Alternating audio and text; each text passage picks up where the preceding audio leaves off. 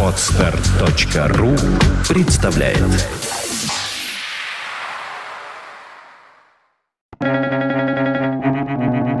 Свободное радио Компьюлента Есть три рода невежества. Совсем не знать ничего, знать дурно то, что все знают, и знать не то, что следует знать. Шарль Дюкло.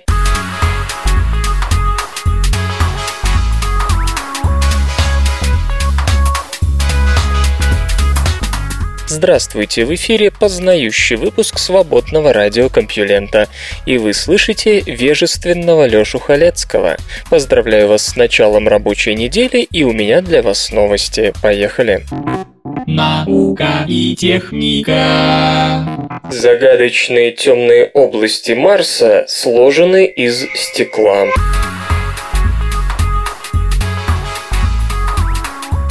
Темные области, вероятно, результат древней вулканической активности. Они покрывают более 10 миллионов квадратных километров обширной низменности северного полушария Марса. Их состав остается неясным. Различные спектральные измерения показали, что они, в отличие от других темных областей Красной планеты, сложены в основном базальтом. Бриони Хорган и Джим Белл из Университета штата Аризона проанализировали данные этих регионов в ближней инфраструктуре инфракрасной части спектра, полученные зондом Марс-Экспресс.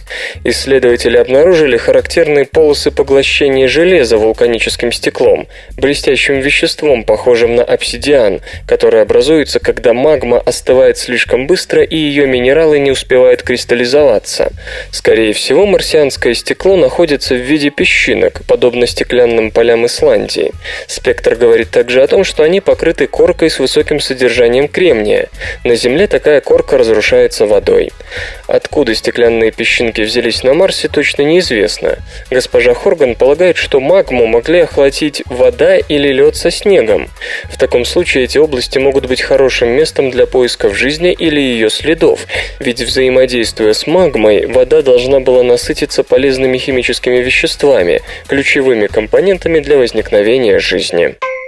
Галактика МАКС 11149-JD1 может оказаться самой древней и удаленной из всех наблюдаемых во Вселенной. Группа американских астрономов, основываясь на данных космических телескопов Хаббл и Спитцер, заявила о предположительном обнаружении самой далекой и древней из всех когда-либо наблюдавшихся галактик. Ее красное смещение необычайно велико, а само открытие стало возможно лишь благодаря гравитационному линзированию. Обычно галактики, возраст которых превышает 13 миллиардов лет, недоступны нашим телескопам, если, конечно, это не сверхяркие квазары, квазары, и лишь гравитационное линзирование, усиление света далекой галактики крупными образованиями между Землей и наблюдаемым объектом позволяет увидеть такие объекты. Особенно сильный эффект гравитационного линзирования могут давать галактическое скопление с большими массами, и тогда перед астрономами предстают галактики с максимальными красными смещениями, то есть наиболее далекие от нас как в пространстве, так и во времени, ведь мы видим их такими, какими они были более десятка миллиардов лет назад. Группа астрономов под руководством Вэй Джена из Университета Джонса Хопкинса и Марка Постмана из Института космической телескопии объявила об обнаружении галактики МАКС 1149-JD1 из скопления МАКС 1149 плюс 22. Ученые использовали телескопы Хаббл в диапазоне от 0,2 до 1,6 микрометров и Спитцер от 3,6 до 4,5 микрометров, данные которых анализировались несколькими независимыми методами. Первичное определение величины красного смещения дало очень высокое значение – z равное 9,6, что соответствует возрасту наблюдаемого скопления в 490 миллионов лет после Большого взрыва. Такое значение красного смещения, к тому же подтвержденное из двух источников, весьма необычно. Оно соответствует расстоянию в более чем 13 миллиардов миллиардов световых лет. Астрономы настаивают на том, что это одно из самых точных измерений красного смещения, когда-либо делавшихся для столь удаленного объекта. Серьезное гравитационное линзирование привело к высокой видимости объекта как в видимом, так и в ультрафиолетовом диапазоне. Это позволит провести спектрографическое подтверждение объекта при помощи планируемого к вводу в строй в 2018 году космического телескопа Джеймс Уэбб. Более того, корректируя имеющиеся данные с учетом линзирования, исследователи делают вывод о том, что наблюдаемая галактика с вероятностью 95% может быть всего 200 миллионнолетней, то есть ее формирование началось очень близко к моменту Большого взрыва. Вероятно, это один из самых ранних и удаленных, если не самый ранний и удаленный, наблюдаемых объектов Вселенной. Справедлив ли термин «Facebook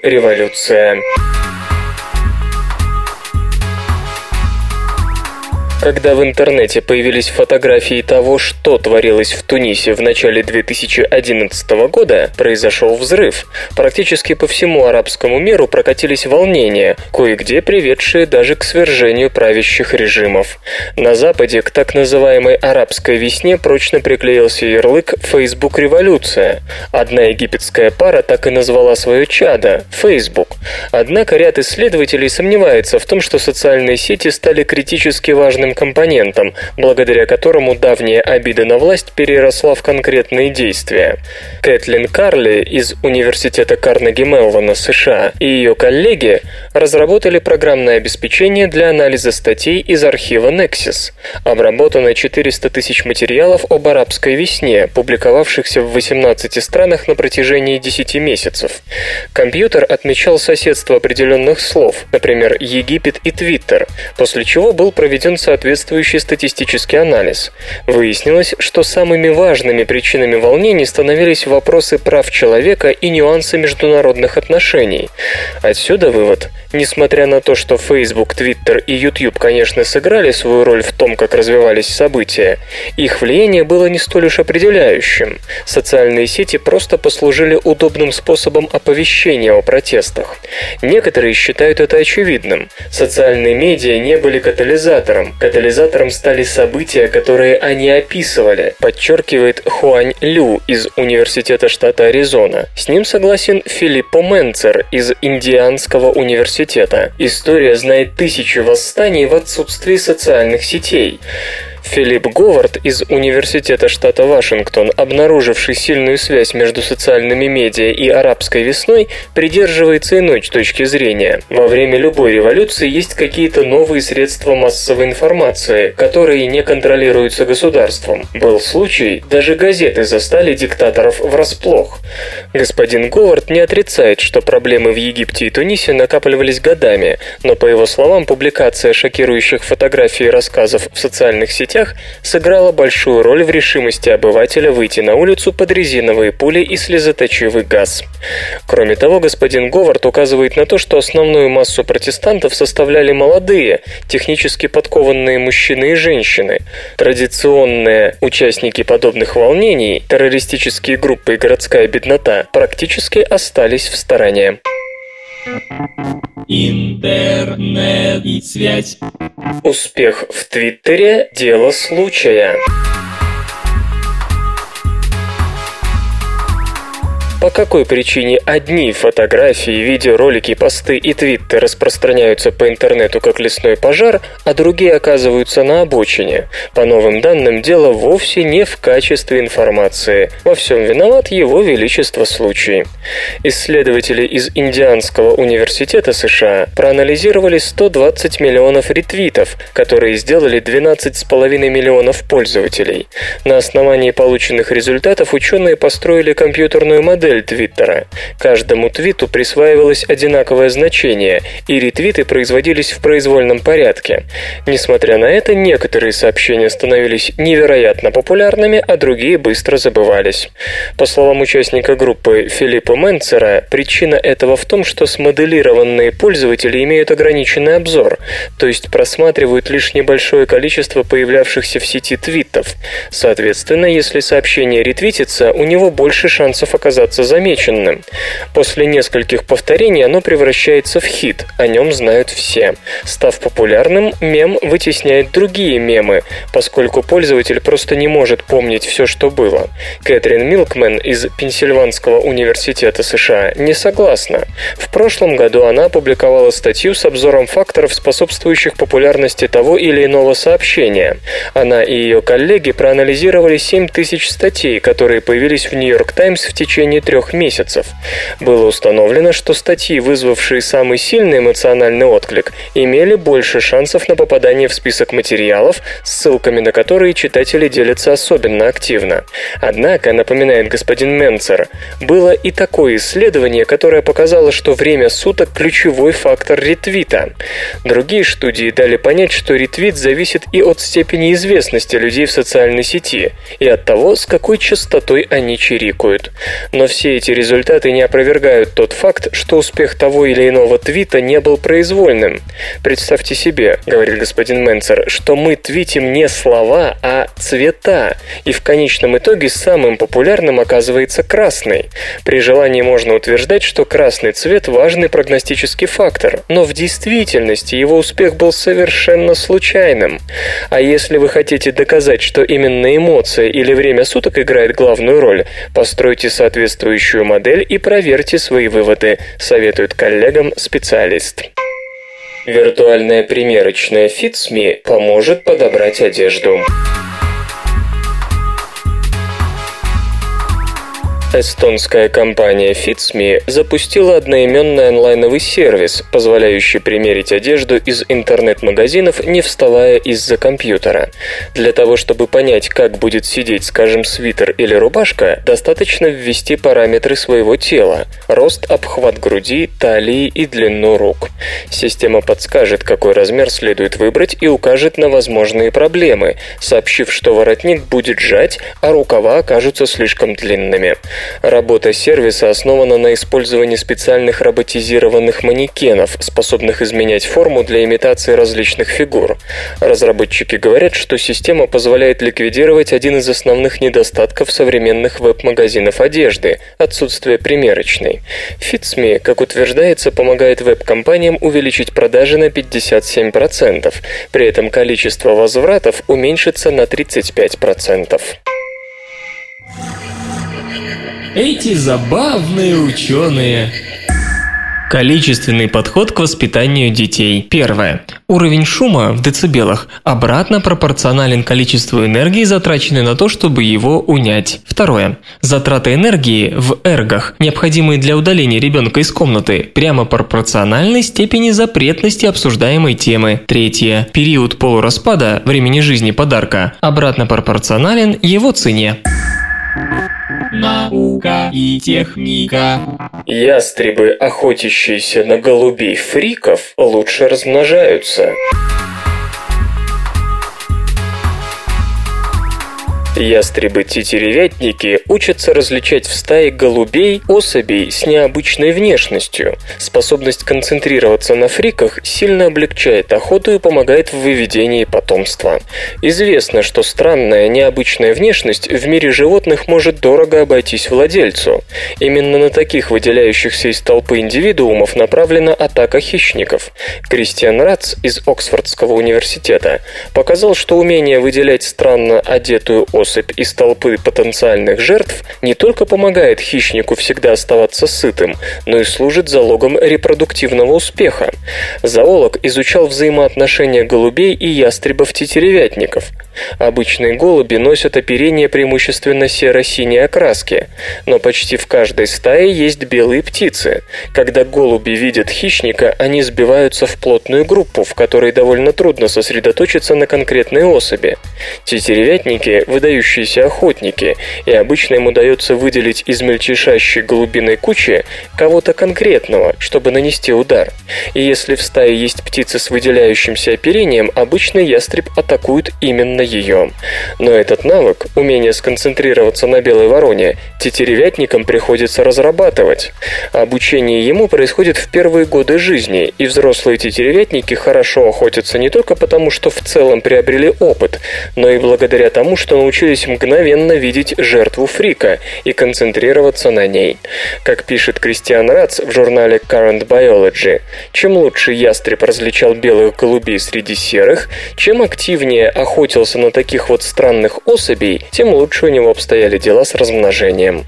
В его гнезде раньше всех появлялась кладка, а значит и потомство раньше выводилось, и впоследствии птенцы, которым так повезло с родителями, оказывались здоровее своих сверстников. Но это, впрочем, кажется самой очевидной вещью, и автор статьи тут лишь подводит научную базу под хорошо известный экологический, да и не только экологический закон, гласящий, что хорошее питание – залог процветания как отдельной особи, так и ее рода. Только в данном случае этот закон получает подтверждение в специфической охотничьей натренированности тетеревятников. Более интригующим кажется другое. Почему у голубей, несмотря на такой жесткий прессинг со стороны хищников, продолжают появляться белые особи? Объяснение таково. Голуби предпочитают выбирать брачного партнера не такого, как все. Чем сильнее самец или самка выделяется из толпы, тем больший успех ждет его или ее. Можно сказать, что брачная мода голубей позволяет тетеревятникам оттачивать свое охотничье мастерство и наблюдательность, и в свою очередь получать за это собственные репродуктивные бонусы. Как тень заставляет растения вытягиваться.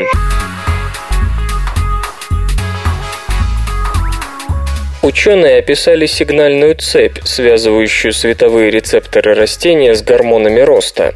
Растение всегда точно определяет, сколько света может получить.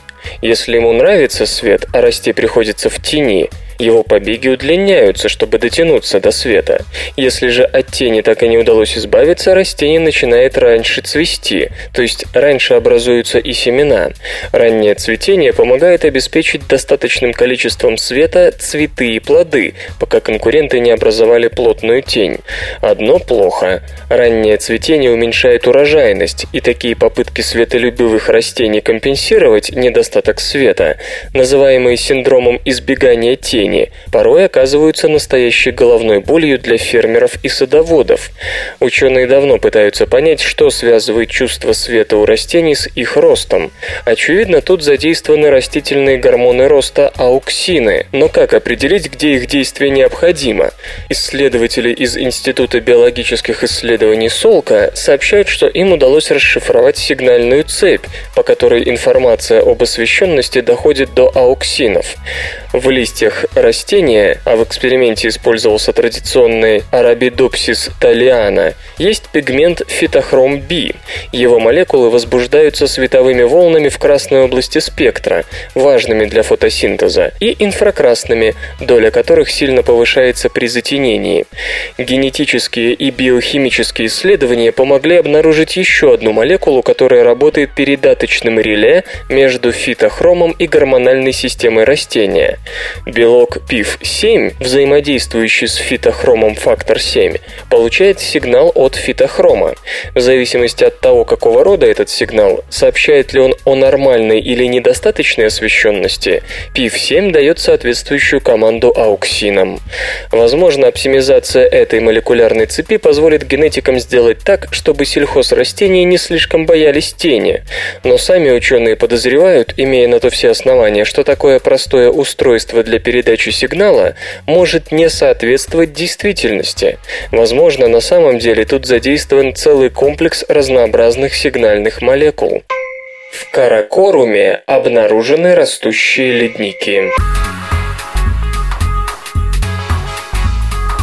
Большинство ледников тает довольно быстро, но на краю Тибетского Нагорья обнаружено несколько белых ворон, которые за последние годы напротив подросли. Неплохая затравка для долгосрочного международного исследования 25 тибетских ледников. Да, это слабая выборка из 46 тысяч ледников, снабжающих водой около миллиарда 400 миллионов обитателей Центральной и Южной Азии, но даже это большой шаг вперед. На основе полевых исследований ледников горной системы Каракорум, через которую проходит граница Китая с Индией и Пакистаном, в 2005 году исследователи предположили, что масса льда там может расти. Последующий анализ спутниковых снимков намекнул на то, что многие ледники в регионе покрывают все большую площадь, однако существовала вероятность, что при этом лед становится тоньше и в целом происходит его потеря. Новое исследование, проведенное под руководством Жюли Гардель из Гренобльского университета Франция, было посвящено оценке толщины ледников на площади 5615 квадратных километров.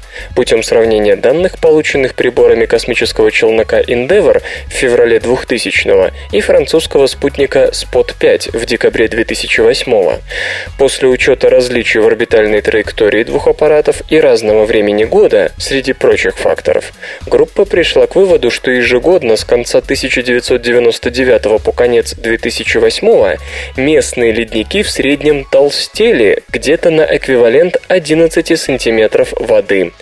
Объяснить этот феномен пока не получается. Некоторые специалисты полагают, что толстые слои скалистых обломков, которыми усеяны некоторые части ледников Каракорума, результат частых лавин, в каком-то смысле изолируют ледники, защищая их от тепла. Однако новые данные показывают, что потеря льда этими ледниками на более низких высотах происходит одинаковыми темпами и там, где есть обломки, и там, где их нет. Ряд исследований намекает на то, что Каракорум охлаждается, в отличие от большинства других регионов мира.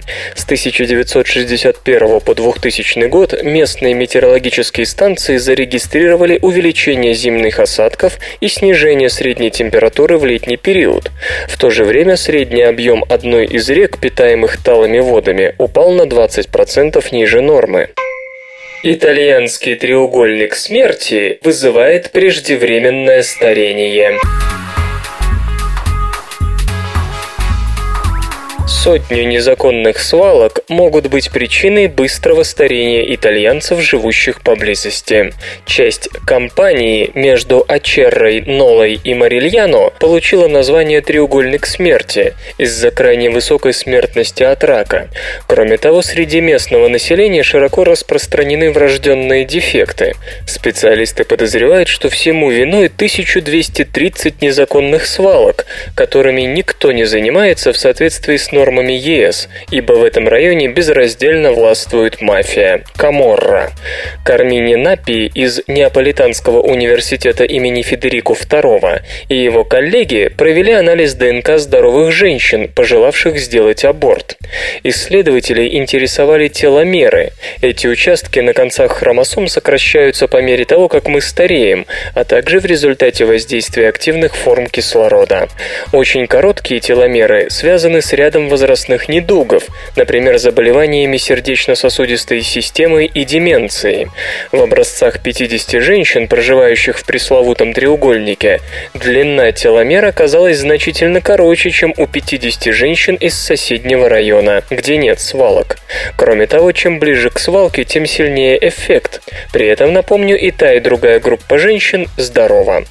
Пока нет уверенности, какие именно вещества, попадающие из свалок в окружающую среду и человеческую человеческий организм вызывают сокращение теломер. Возможно, это диоксины.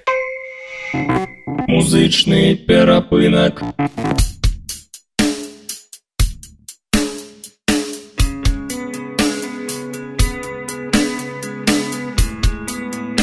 Сегодня в эфире свободного радиокомпьюлента группа «Премьера», а получать эстетическое удовольствие мы будем от песни «Метро». Разбегаясь по белым плиткам Собирая меня по ниткам. Ты все дальше и глубже идешь в темноту. А другие в потолке долги Ищут предпочитая иголки. Задыхаясь, теряя себя это не я. Не подходи. Медленный я. Тает внутри.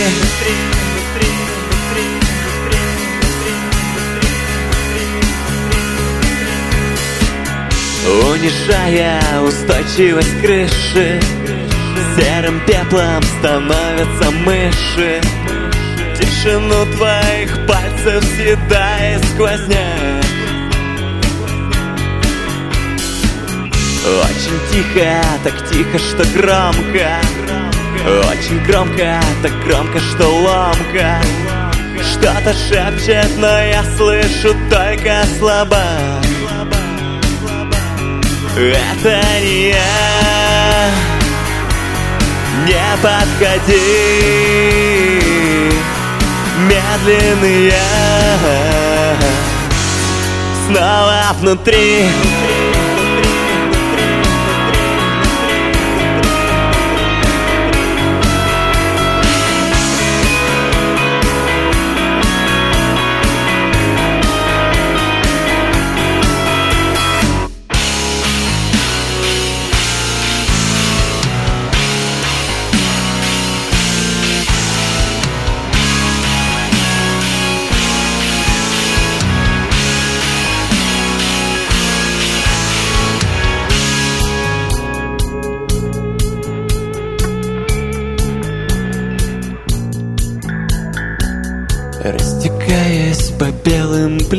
плиткам Распуская себя по ниткам. Я могу для тебя сделать только одно. Нашептать тебе пару секретов И один из хороших советов. Никогда не спускайся отныне в метро, метро, метро. Это не я Не подходи. Медленный я Тает внутри, внутри. Это не я Очень давно. Это меня, меня, меня. Самое дно Наука и техника. Споры растений ликвидируют нефтяные загрязнения воды. Исследователи модифицировали микрокапсулы спор растений с тем, чтобы они могли при простом смешивании абсорбировать такое количество нефти, которое в 3,5 раза больше собственного веса спор. Грэм Маккензи и его коллеги из Университета Халла, Великобритания, экстрагировали внешний слой спор плауна Lycopodium clavatum, удалив из него содержание и модифицировав поверхностно-активные группы так, чтобы сделать их еще более более липофильными. Затем пустые модифицированные микрокапсулы были помещены в воду с эмульсией нефти и после встряхивания в течение 15 минут отфильтрованы. И вот итог. Фильтрат содержал только чистую воду, свободную даже от следов некогда взвешенной в ней нефти. Сами микрокапсулы могут быть использованы два или три раза подряд без снижения эффективности очистительной способности, что, по-видимому, объясняется высокой прочностью спора полилинина, полимера, содержащегося в материале микрокапсул. Все это с учетом биологического происхождения материала микрокапсул позволяет рекомендовать их к использованию для очистки водоемов от масляных пятен. Кроме того, спорополининин хорош своей высокой эластичностью, а потому исследователи начали изучение релиза адсорбированной нефти в условиях продолжительного трения. Обнаружилось, что нефть может быть медленно выпущена наружу в течение коротких промежутков времени, а значит эти микрокапсулы вполне могли бы пригодиться в качестве средства доставки в фармацевтической и косметической промышленностях. Как не обидно, но основной проблемой при массовом применении таких спор для очистки водоемов от масляных пятен и доставки медикаментов является именно их природность, а точнее ограниченность природных ресурсов, никак не способных обеспечить наши потребности в подобном материале. Вторая группа крови способствует кишечному гриппу. Ротавирусы, возбудители кишечного гриппа, проникают в клетки человека с помощью поверхностных антигенов, определяющих группу крови. Чтобы попасть внутрь клетки, вирусы используют различные молекулы, располагающиеся на клеточной мембране. Например, ротавирусы, вызывающие кишечный грипп, используют поверхностные гликаны, сложные комплексы сшитых друг с другом углеводных молекул. Ротавирусы, которые поражают животных, стыкуются с клетками хозяина через сиаловую кислоту. Но человеческие гликаны отличаются по строению от животных. У них фрагменты сиаловой кислоты спрятаны, и долгое время исследователи не могли понять, как человеческие штаммы ротавирусов могут попадать в клетки. Исследователи из университета Бейлора сумели разгадать эту загадку. Они предприняли масштабный анализ поверхностных антигенов, которые могли бы использовать вирусы для проникновения в клетку. Оказалось, что ротавирусы активно связываются с гликолипидами и гликопротеидами, определяющими вторую группу крови, или группу А. Это сильно озадачило ученых, поскольку антигены второй группы крови никак не похожи на сиаловую кислоту, к которой липнет большинство штаммов вирусов. Хотя вообще антигены группы крови используются инфекционными агентами для проникновения в клетки слизистой оболочки кишечника.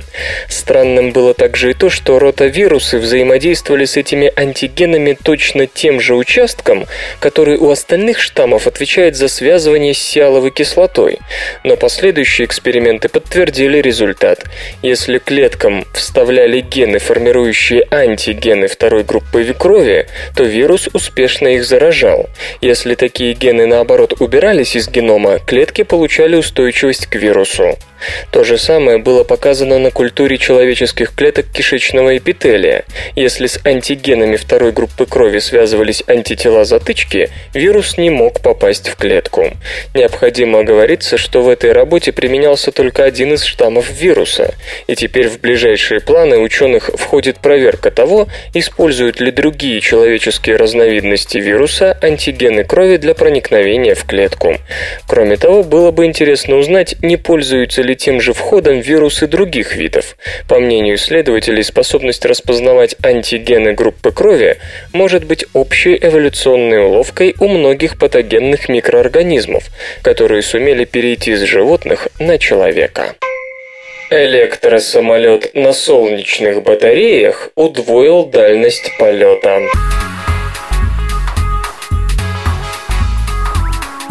Прошлым летом германская компания PC Aero представила одноместный электросамолет Electra One, имевший дальность до 480 километров. Из 300 килограммов его полной массы 100 килограммов приходилось на аккумуляторы. Новая модель Electra One Solar, которую производитель покажет 18 апреля на Aero 2012, получила солнечные батареи на крыльях и оперении, достигнув при этом дальности в 1080 километров. Впервые электросамолет, пригодный к массовому выпуску, может похвалиться такими показателями. Electra One образца 2011 года очень небольшой самолет, обладающий для своей массы большим размахом крыльев 8,6 метров. Да и их площадь 6,4 квадратных метра довольно велика. Она дает удельную нагрузку на крыло в районе биплана У-2ВС. Но необычнее всего не это, и даже не вес пустой машины – 180 килограммов, из которых половина – литий-полимерные аккумуляторы общей емкостью 26 киловатт-час. И небольшая полезная нагрузка в 100 килограммов. Самая удивительная – мощность электродвигателя, более похожая на мощность мотопланера – всего 16 киловатт, на уровне мотоциклетного мотора. А это значит, что энерговооруженность даже бюджетного автомобиля превосходит энерговооруженность нового электросамолета самолета. Максимальная скорость One невысока – 161 км в час.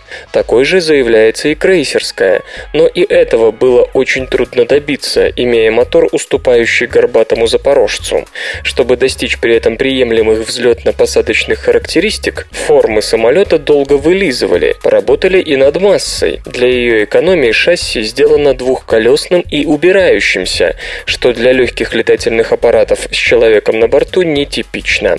Обычно его оставляют неубранным в обтекателях для удешевления конструкции и повышения надежности.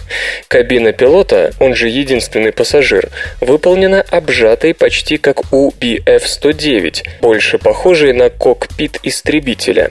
Естественно, весь фюзеляж пластиковый, самые нагруженные элементы из углепластика, менее ответственные из стеклопластиков.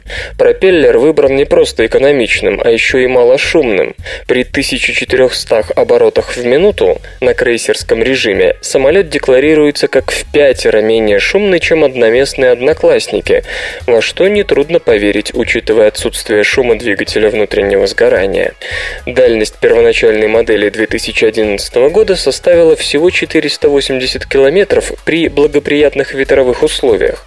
С одной стороны, это лишь 5,4 кВт-час на 100 км, что в несколько раз меньше, чем у обычного электромобиля типа Mitsubishi Miev, едущего на куда меньшей скорости.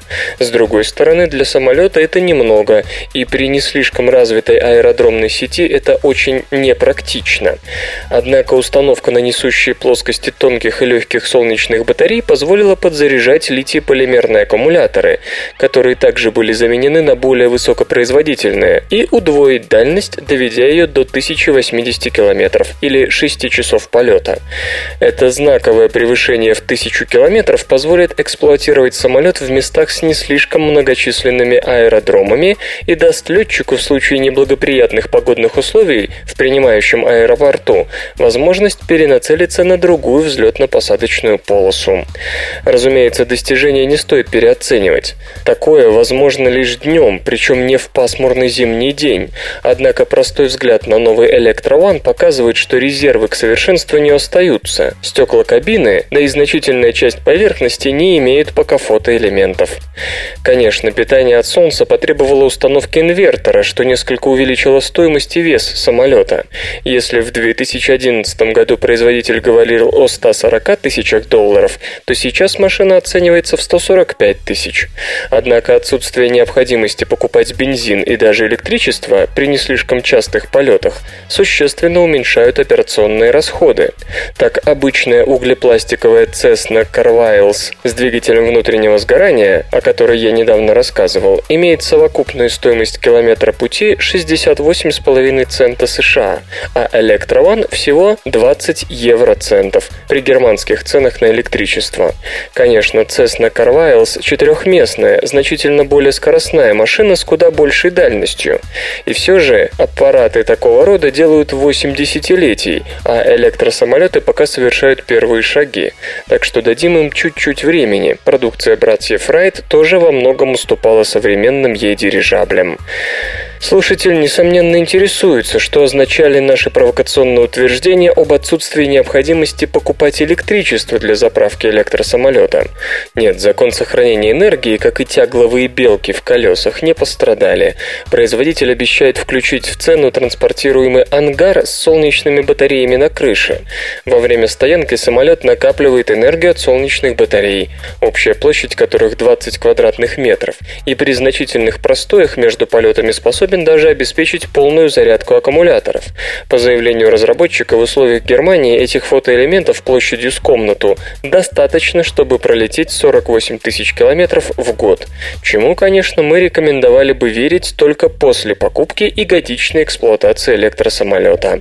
К сожалению, пока проект находится на стадии прототипа, и многие данные, представляющие живой интерес, не сообщаются. Сертификация по германским правилам на UL-класс предполагает предположительно пройдет в этом году. PC Aero уже объявила о желании создать целую линейку таких электросамолетов, включая двухместные и, куда ж без них, беспилотные версии. Причем последние обещаются с неограниченной дальностью дневного полета. Разработан новый класс адгезионных материалов. Мидии – большие специалисты по прилипанию практически к любым поверхностям, встречающимся на морском дне. Исследователи из Института исследования полимеров имени Макса Планка, Германия, вдохновленные выдающимися свойствами адгезионных белков мидий, разработали новый адгезионный материал, который, ко всему прочему, способен отставать от поверхности по желанию экспериментатора. Пожалуй, клей всегда рассматривался как дешевое и временное ненадежное решение. Однако современные адгезионные материалы – это продукт по-настоящему высоких технологий. Например, они запросто удерживают вместе аэродинамические поверхности самолетов. И все же, несмотря на впечатляющий прогресс, три важные проблемы требуют скорейшего решения. Надежное склеивание в водных условиях для ремонта утечек трубопроводов или заклеивание кровоточащих разрезов во время операций. Самовосстанавливающиеся адгезионные материалы, предотвращающие полное разрушение или выход из строя конструкции, а также материалы, которые могли бы по требованию отставать от поверхности, не оставляя на ней никаких следов своего недавнего присутствия. Это свойство позволило бы легко и просто менять приклеенные детали. В природе существуют удивительно надежные, крепко связывающиеся универсальные адгезионные материалы, готовые к решению двух первых проблем. Мидии используют их для того, чтобы приклеиваться ко всем типам поверхностей, от камня до деревянных свай и металлических корпусов кораблей. Важнейшим компонентом, обеспечивающим это удивительное свойство, является дигидроксифениланланин, содержащаяся в адгезионном материале мидии группа дигидроксифениланланина постепенно взаимодействует в условиях морской воды с образованием сшитой полимерной матрицы, способной связываться с неорганическими оксидами в камнях. Они также соединяются с поливалентными ионами металлов, такими как ионы железа в морской воде, что придает адгезионному материалу мидий самовосстанавливающиеся свойства. Черпая вдохновение у мидий с их удивительным клейким материалом, ученые из Института исследований полимеров имени Макса Планка разработали четырехлучевой звездообразный полимер с нитродопаминными группами, привязанными к концам каждого из лучей. Эти группы, аналогичные фрагментам дигидроксифениланин-ланина помогают адгезионному материалу сшиваться в сетчатые структуры под водой и придают ему самовосстанавливающиеся свойства. Всего несколько минут требуется для того, чтобы глубокий разрез, произведенный на новом материале, полностью сросся. В то же время нитрогруппы наделяют материал другим важным свойством. Молекулы могут быть разделены ультрафиолетовым облучением, то есть адгезионный материал может быть полностью отсоединен. Суммируя, можно сказать, что немецким ученым, пожалуй, удалось заложить основы для целого класса адгезионных материалов, которые не боятся воды, самовосстанавливаются, реагируют с поверхностью, деградируют при освещении ультрафиолетом и являются биологически совместимыми. Железо и гаджеты. Презентация флагманского смартфона Samsung Galaxy S3 назначена на 3 мая. Компания Samsung начала рассылать приглашение на специальное мероприятие, на котором будет представлено новое портативное устройство серии Galaxy. Анонс состоится 3 мая в Лондоне. Наблюдатели полагают, что презентация будет посвящена флагманскому смартфону Galaxy S3 под управлением операционной системы Android 4.0. Мощный аппарат, по предварительным данным, получит сенсорный дисплей Super AMOLED Plus с диагональю 4,65 дюйма и разрешением 720 на 1280 точек и четырехъядерный процессор с тактовой частотой до полутора ГГц, вероятно, чип семейства Exynos. Упоминается поддержка сетей HSPA, то бишь скорость до 42 мегабит в секунду, а также Wi-Fi, Bluetooth 4.0 и технология NFC. Объем оперативной памяти составит 1 гигабайт, вместимость интегрированного флеш-накопителя 32 гигабайта. Galaxy S3 будет наделен двумя камерами, фронтальной с разрешением 1,3 мегапикселя и поддержкой видео в формате 720p и 12-мегапиксельной тыловой со светодиодной вспышкой, способной записывать 1080p видео со скоростью 60 кадров в секунду. По другой информации, основная камера смартфона получит 8-мегапиксельную матрицу. Кроме того, смартфон наделен портом microUSB 2.0, интерфейсом HDMI и аккумуляторной батареей емкостью 1750 мАч.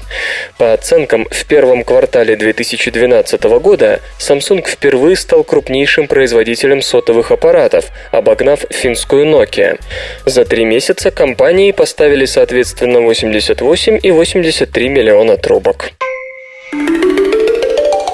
Факты и фактики. Знаете ли вы, что при взгляде на картину Рафаэля «Сикстинская Мадонна» многим кажется, что на руке у папы Сикста II шесть пальцев? Это ощущение усиливается переводом имени Сикст, шестой. На самом деле это место является всего лишь частью ладони.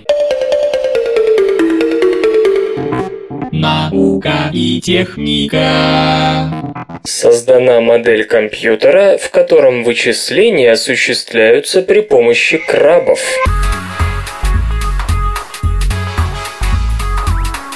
Логические элементы, использующие массовидное поведение крабов, были применены группой японских исследователей под руководством Юкио Пегги Ганджи из Университета Кобе в модели бильярдного компьютера. Изучение нестандартных видов логических элементов и логических вентилей необходимо, чему есть несколько причин.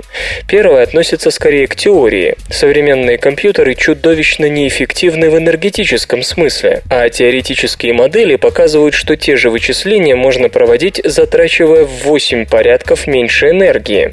Вторая – эмпирическая. Пиявки и тараканы демонстрируют весьма неплохие возможности сложных логических операций, например, для распознавания образов. Более того, некоторые существа, те же слезевики, вообще обходятся без нейронов и все равно демонстрируют нечто, что выглядит как логические операции. Ученые уже пробовали использовать для логических операций операций «Горячий лед» и «Слезевиков». Нынешний компьютер основан на роении солдат-крабов вида Мицтырис куинатая. Японские исследователи задались вопросом практической реализации так называемого бильярдного компьютера, теоретической разработки 80-х годов. В такой машине вычисления основаны на динамике бильярдных шаров, которые движутся в некой геометрической упорядоченной среде, к примеру, по бильярдному столу сложной формы. При при столкновении шары разлетаются по определенным правилам. В новой модели вместо шаров использовались стаи крабов-солдат. Сначала по довольно простым правилам были смоделированы движения ракообразных. Крабы в центре группы двигались туда, куда и их соседи, поэтому перемещением всей группы управляли только ракообразные по краям. Чтобы контролировать направление движения животных, ученые использовали обычную тень, которая имитировала тень от птиц, главных врагов крабов в естественной среде. Отсутствие или присутствие присутствие такого бильярдного шара соответствует нулю и единице. Как говорят сами исследователи, они показали, что рои крабов-солдат могут служить логическими элементами, будучи расположенными в геометрически ограниченном окружении. При этом в природе крабы обладают весьма совершенными алгоритмами роения. Вылезая из песка в момент отлива, они или бегут в середине стайки, просто повторяя поведение соседей, или, если находятся на передней кромке стаи, и внезапно становятся агрессивными лидерами, способными преодолевать отдельные оставшиеся после прилива обводненные участки, увлекая за собой остальных. Когда какое-то случайное препятствие отбрасывает их в середину группы, они тут же вновь превращаются в конформистов. Иными словами, их поведение легко сводится к нулю и единице – что и позволяет построить логический элемент. Когда текущий вожак натыкается на стену, он всегда бежит вдоль нее в направлении противоположном тому, в котором исследователи расположили тень птицы. За командиром непременно последуют остальные крабы, играя таким образом роль бильярдных шаров. При столкновении двух таких шаров они сливаются в одну группу, но самое удивительное, как показывают исследования, в том, что вектор их движения описывается стандартной механикой, логикой. Крабы побегут в направлении, которое является суммой векторов их движения до столкновения. как если бы крабьи рои действительно были бильярдными шарами. Создав специальные каналы для движения групп крабов, ученые добились симуляции работы не одного логического элемента, а целого крабьего компьютера. Правда, результаты были смешанными. Логический элемент «или» работал просто отлично, а вот логический элемент «и» показал куда меньшую надежность.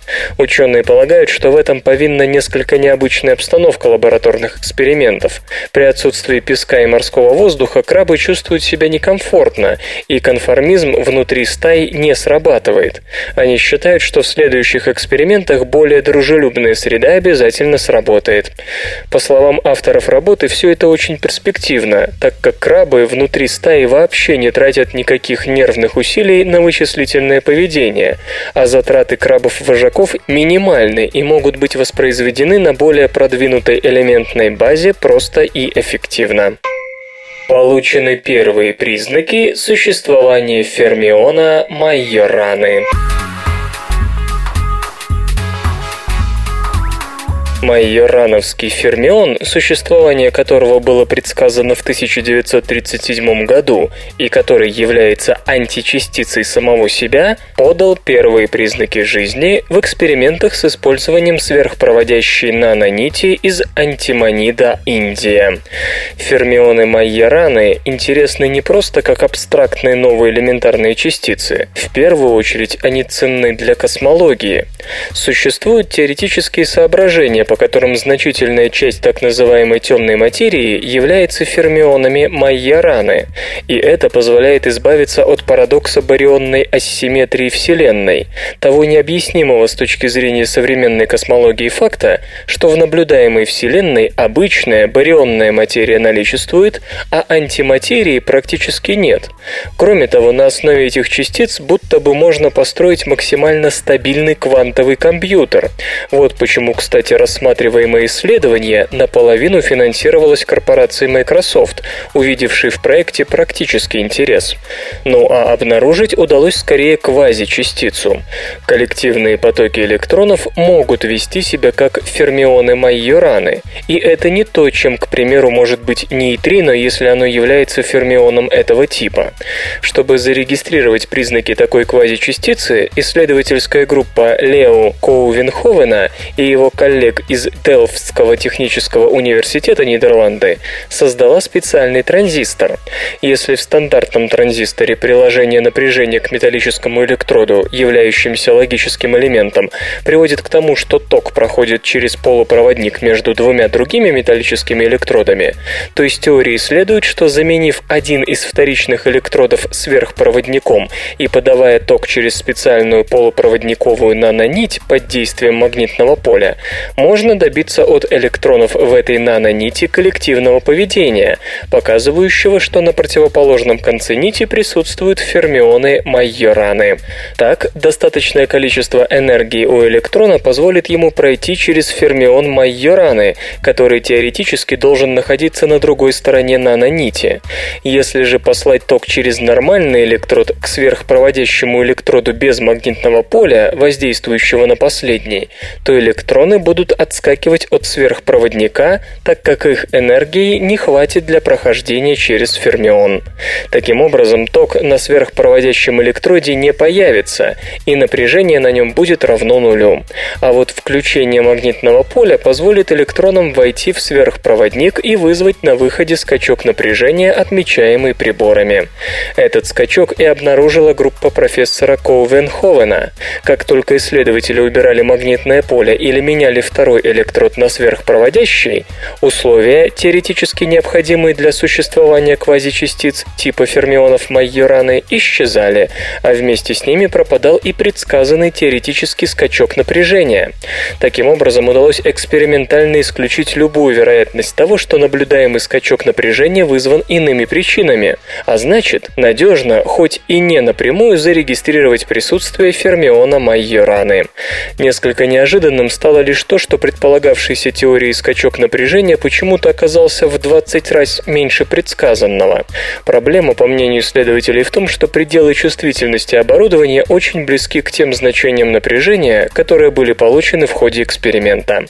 Практическое применение этих экзотических частиц может быть весьма многообещающим. Дело в том, что согласно теоретически предсказанным свойствам фермионов Майораны, при изменении их взаимного расположения они запоминают свои предыдущие позиции, то есть их можно использовать для записи информации на квантовом уровне, что повысит емкость накопителей до теоретического предела. Как зарегистрировать гравитационные волны? Альберт Эйнштейн считал, что гравитационные волны существуют, но полагал, что их никогда не удастся зарегистрировать. Англо-германская группа, работающая по проекту GEO-600, намерена доказать первое утверждение и опровергнуть второе. В окрестностях Зарштетта, что близ Ганновера, Германия, расположено нечто, что вы никогда не назвали бы гравитационным телескопом. Гравитационные волны проверяются здесь изменением расстояния между между двумя пробными массами с помощью лазерного интерферометра Майкельсона. В двух перпендикулярных друг другу вакуумных камерах длиной в 600 метров устанавливаются зеркала. Лазерный луч интерферометра разделяется, идет по обеим камерам, отражается от зеркал, возвращается обратно и вновь соединяется. В спокойном состоянии длины подобраны так, что эти два луча после воссоединения в полупрозрачном зеркале гасят друг друга и на фотодетектор на выходе из интерферометра свет не попадает. Однако, если любое из зеркал интерферометра сместится на микроскопическое расстояние, взаимное гашение двух лазерных лучей станет неполным, и фотодетектор увидит свет. Причем для этого достаточно, чтобы смешение достигло амплитуды на порядке меньшей длины световой волны. Речь идет о сдвиге буквально в тысячные доли размера атомного ядра. Естественно, морские волны в сотням километров километров от Гео-600 и прочие колебания создают фон, но он ритмичен, а потому его можно отделить от ожидаемых гравитационных волн. Ну а выглядит все это просто как два приземистых ангарчика из нержавеющей стали, вытянувшиеся на 600 метров вдоль асфальтированной дороги, по которой почему-то никто не ездит. И правильно, экранирование сторонних колебаний в этом гравитационном телескопе – одна из самых серьезных проблем. Конструкция гравитационного телескопа основана основана на том, что гравитационная волна искажает метрику в пространстве времени, через которое проходит. Эта рябь пространства-времени в прямом смысле способна изменить расстояние между объектами или замедлить течение времени в районе своего прохождения. К счастью для нас, обычно она очень слаба, а вот астрономов и физиков это не радует. Хотя проект работает не первый год и гравитационные волны пока поймать не удалось, ученые не унывают. Недавно они провели новую калибровку лазера в интерферометре, полагая, что теперь-то точно добьются своего. В чем причина такого упорства? Насколько основателен оптимизм исследователей? Прямая регистрация гравитационных волн, вероятно, не менее значима, чем первая регистрация нейтрино. Гравитационные телескопы могут открыть принципиально новое окно во Вселенную, а также окно в ее историю. Самые мощные гравитационные волны возникают при движении значительно огромного количества материи с ускорением. Для возникновения волны существенной амплитуды необходима чрезвычайно большая масса излучающего тела или и огромное ускорение. При этом амплитуда гравитационной волны прямо пропорциональна ускорению и массе движущегося тела. Поэтому, согласно теории, самые-самые гравитационные волны должны излучать две черные дыры при столкновении и слиянии, две сближающиеся и сталкивающиеся нейтронные звезды, а также энергично сталкивающиеся галактики. Ясно, что астрономы крайне заинтересованы в регистрации таких экзотических явлений, которые к тому же часто почти невозможно обнаружить никакими другими средствами. По сегодняшним оценкам самыми существенными и довольно частыми источниками гравитационных волн являются катастрофы, связанные с коллапсом двойных систем в ближайших галактиках. Наблюдение гравитационных волн от таких двойных систем позволит определить абсолютные расстояния до них с ранее недоступной точностью. Это значит, что радикально точнее станут и наши оценки постоянной вселенной Хаббла. Возможность ее корректировки посредством гравитационных телескопов могла бы сыграть огромную роль в нашем понимании сегодняшней Вселенной. Достаточно сказать, что из постоянной Хаббла скорости расширения Вселенной напрямую выводится, к примеру, время, прошедшее с момента Большого взрыва. Недавняя замена части оборудования интерферометра полностью удалила тепловой шум. Другим важным нововведением стало усиление черпированных импульсов. Мы довели до предела совершенства каждую из подсистем, и это должно существенно изменить общую чувствительность Geo 600. Мы должны зарегистрировать гравитационные волны здесь или на американской установке, снабженной нашими новыми устройствами, примерно к 2015 году, полагает профессор Джим Хафф, возглавляющий британскую часть проекта. Впрочем, заявление основано не столько на уверенности ученого, сколько на статистике. Считается, что гравитационные волны большой силы проходят через нашу планету раз в десятилетие, так что досрочный взрыв сверхновой или столкновение нейтронных звезд могут значительно ускорить процесс. Ученые раскрутили ротор молекулярной машины, применив протонную смазку. Занимаясь конструированием самых малых из возможных машин, исследователи добились большего успеха в создании молекулярных тормозов, чем ускорителей. И вот научная группа из Университета Южной Каролины наконец-то показала, где находится молекулярная педаль газа. Как следует из публикации, появившейся в Journal of the American Chemical Society, для успешного раскручивания молекулярного ротора до скоростей в 10 миллионов раз превышающих начальные – ученые применили то, что они назвали протонной смазкой. Это достижение – настоящая веха на пути к появлению функциональных синтетических молекулярных машин. Об этом говорит руководитель исследований Кен Шимицу.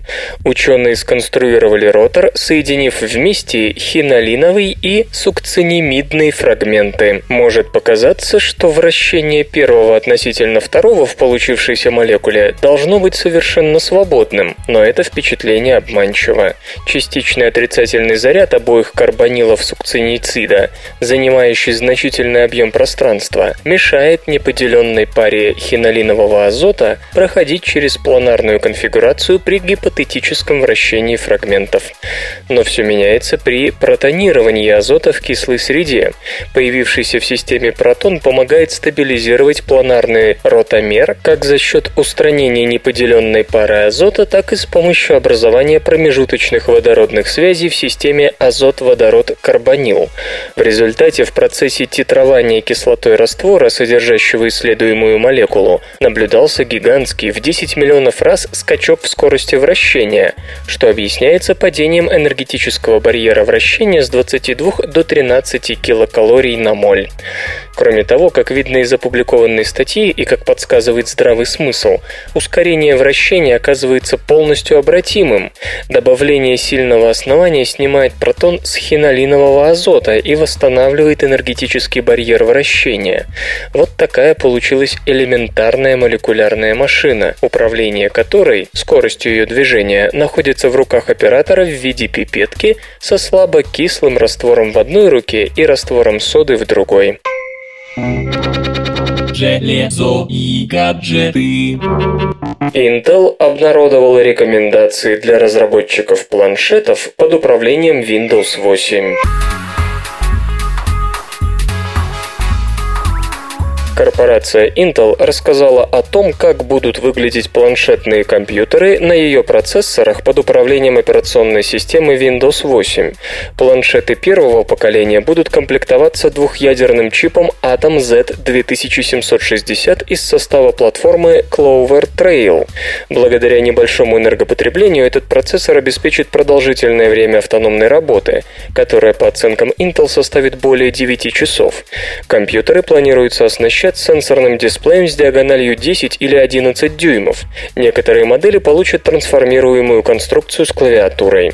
Среди других характеристик упоминаются модуль 3G, 4G, а также микрочип Near Communication.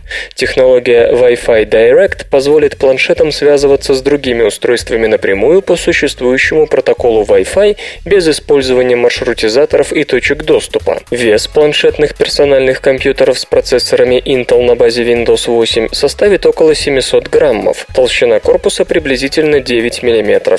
Вместе с партнерами корпорация разрабатывает не менее 10 моделей таких ПК. На рынке они появятся во второй половине года. Свободное радио Компьюлента.